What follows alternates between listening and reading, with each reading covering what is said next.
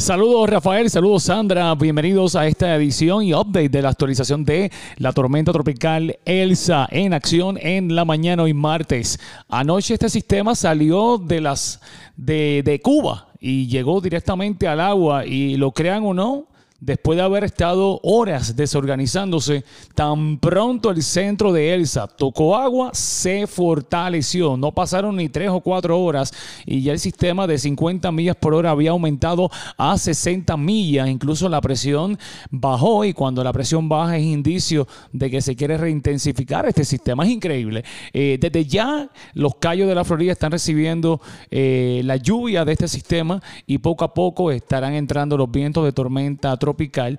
Eh, según eh, pronosticado, estamos hablando de durante todo el día de hoy, martes, hasta mañana miércoles. Entonces, en esta trayectoria, eh, luego yo lo había dicho ayer en la mañana, no sé si se acuerdan, cuando dije, hay que esperar que salga de Cuba para ver qué pasó con el sistema, si, se, si la estructura cambió y precisamente eso fue lo que pasó. El centro de Elsa se relocalizó, se reformó un poco más hacia la derecha, hacia el este. Por lo tanto, en la trayectoria de anoche, ellos la ajustaron un poquito más hacia el este.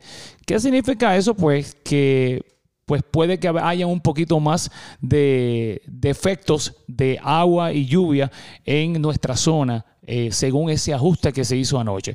Mientras tanto, nosotros esperamos que este sistema continúe hacia el norte-noroeste, digo, norte-noreste, eh, a razón de 12 millas por hora, se está moviendo lento y esa lentitud es lo que va a provocar y va a decidir qué tanto eh, va a ser el efecto de la lluvia y los vientos según vaya pasando por la costa oeste de la península. Los efectos e impactos locales aquí en la Florida Central en cuanto a lluvia. Mire, la lluvia Hemos tenido lluvia por mucho rato entre esta semana, las pasadas semanas. Y ya por nada más tener terreno saturado, eh, las dos o cuatro pulgadas que se estiman que tengamos acá con máximas localizadas de hasta 6 pulgadas, pues esto va a resultar en inundaciones repentinas aisladas urbanas y de ríos menores. El peligro grave aquí es la lluvia, el peligro grave aquí son las inundaciones. Si usted vive en zona inundable, yo le recomiendo que busque refugio, que busque refugio con un familiar, un amigo cercano. Si su vida puede correr peligro y sabe que su terreno se puede inundar, yo sinceramente buscaría una alternativa específicamente para el día de hoy, por lo menos hoy hasta mañana. En cuanto al viento, las bandas mayormente van a estar entre 30 a 40 millas por hora. Se pueden escapar esas ráfagas, las podemos sentir acá.